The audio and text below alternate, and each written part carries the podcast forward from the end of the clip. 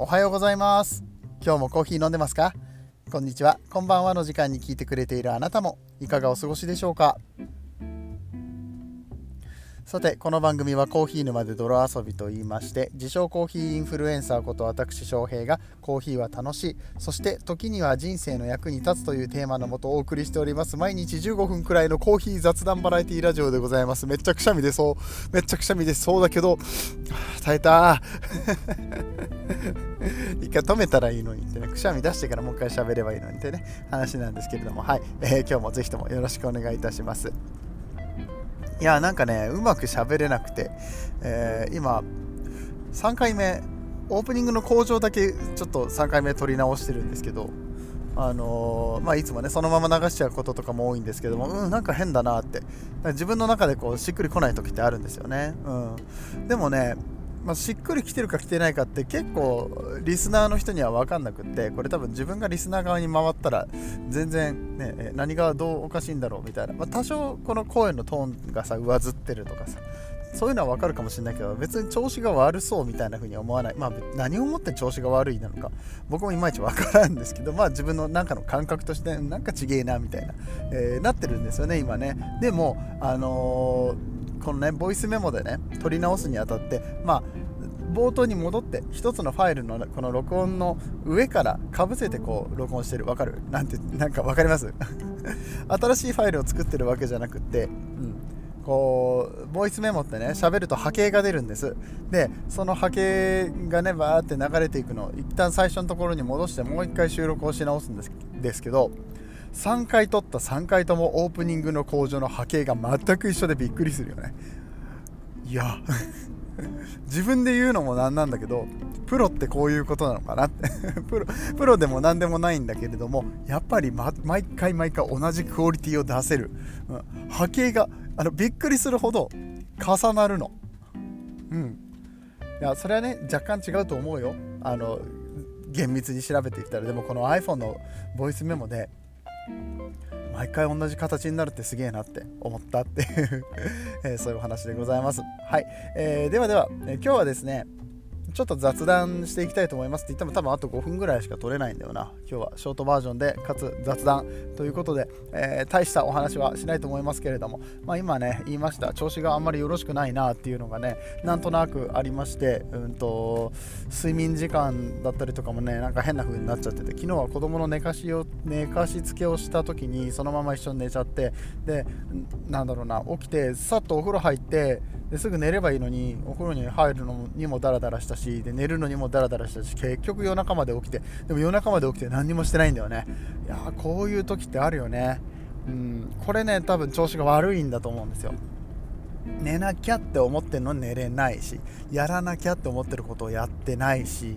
うん、なんか本当にあの時間だけ過ぎてってああダメだダメだって思うんですよ。ダメだって分かってるんだけどそれだけ続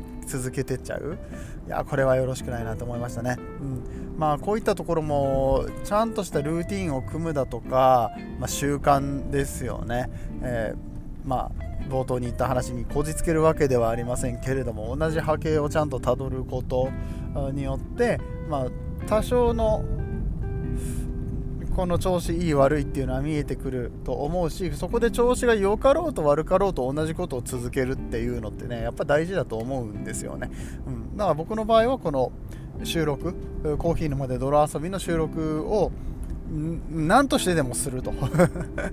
夜家でやるのか朝仕事に向かう途中にやるのかわからないけれどもこうやって撮るっていうことでなんか一度リセットをしている感じだったりとかスイッチを入れてる感じっていうのはあると思いますね、まあ、その点で言うとコーヒーってやっぱり重要な、ね、スイッチを入れるために、えー、重要なポジションに僕は置いてますしそういう人はたくさんいらっしゃるんじゃないかな。仕事をする前にいっぱい飲む。ね、えー、なんかこ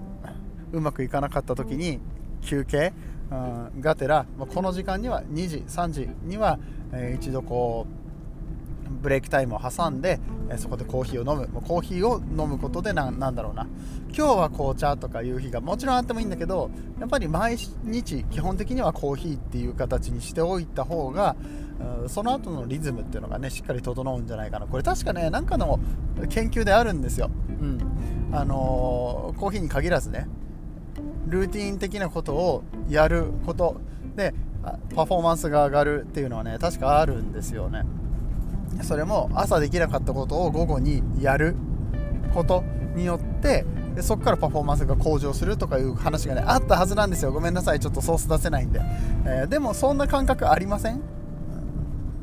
ね。えー、だからその点コーヒーってすごく気軽でやりやすいと思うんです。でただ手軽で取りやすいっていうだけであのコーヒーを何でもいいから取るっていう形になっちゃうとなんかもったいない感じが僕はするので、ね、そこでやっぱりスペシャルティーコーヒーだとか美味しいコーヒー飲みたいじゃないですか。そこから得られる、えー、リラックス感だったりとか安らぎみたいなねもの美味しいという感じられる喜びみたいなものはあのー、ねどうせだったらもらっといた方がいいんじゃないかなって思っちゃいますね。うん。えー、そんでねコーヒーのレシピとかも一緒だと思いますね。もしあのお家でドリップをする方いらっしゃったらやっぱり同じレシピを毎日やる、まあ、変えてもいいよ。もちろん変えてもいいしたまに違うので試すっていうのがあるんだけども、うん、なんだろうな自分のお気に入りのレシピっていうのってあると思うんですよ。で僕は今までうん例えば粕谷哲さんのねあの世界チャンピオンの、えー、64メソッド使って、まあ、20g で入れる時が多かったんですけれども最近は何だろうなこれもねやっぱり自分のこの感覚によって変わるしその期間によってね、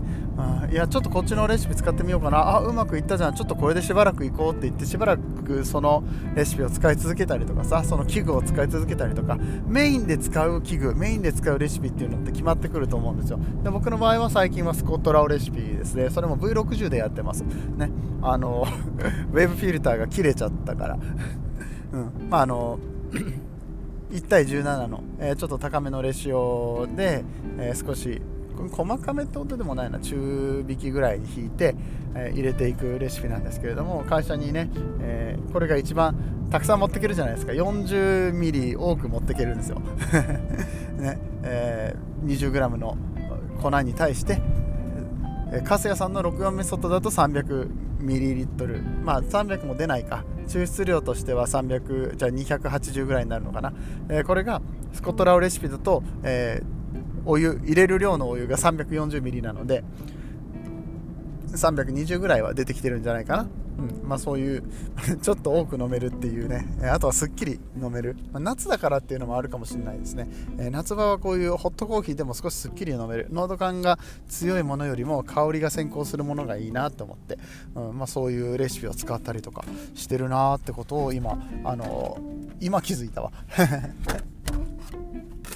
最近ちょっとそのレシピにはまって入れてますという感じで習慣大事ですねというお話でございました、え今日も僕はお仕事ですけれども皆さん週末楽しくお過ごしください、えー、まあ、今日もお仕事だという方はお疲れ様です。はいということで、えー、今日のお話、えーまあ、何の役にも立たなかったとは思いますけれども楽しんでいただけましたでしょうか、えー、もしね、えー、コーヒー関係のお話もっと聞きたいよっていう方いらっしゃったらね、えー、っとスパークコーヒーの田中さんの番組が戻ってきました、はい。え今までバリスタの大会に出るっていうことでね結構更新が少なくなってたんですけれども今ね更新がまた復活しておりますので、えそちらよかったらぜひお試しお試しっていうか お試しじゃないな 何て言うんだっけ？なんでお試しって今言っちゃったんだろう。はい。あのー、聞きに行っていただけたらと思いますので、はい。えー、どうぞどうぞ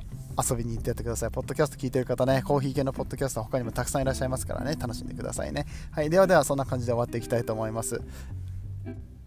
皆さんにとって今日という日が素晴らしい日となりますように、そして素敵なコーヒーと出会えますように、お相手はコーヒー沼の翔平でした。この放送は歴史とか世界遺産とかを語るラジオ友沢さんの提供でお送りしました。次はどの声とつながりますか？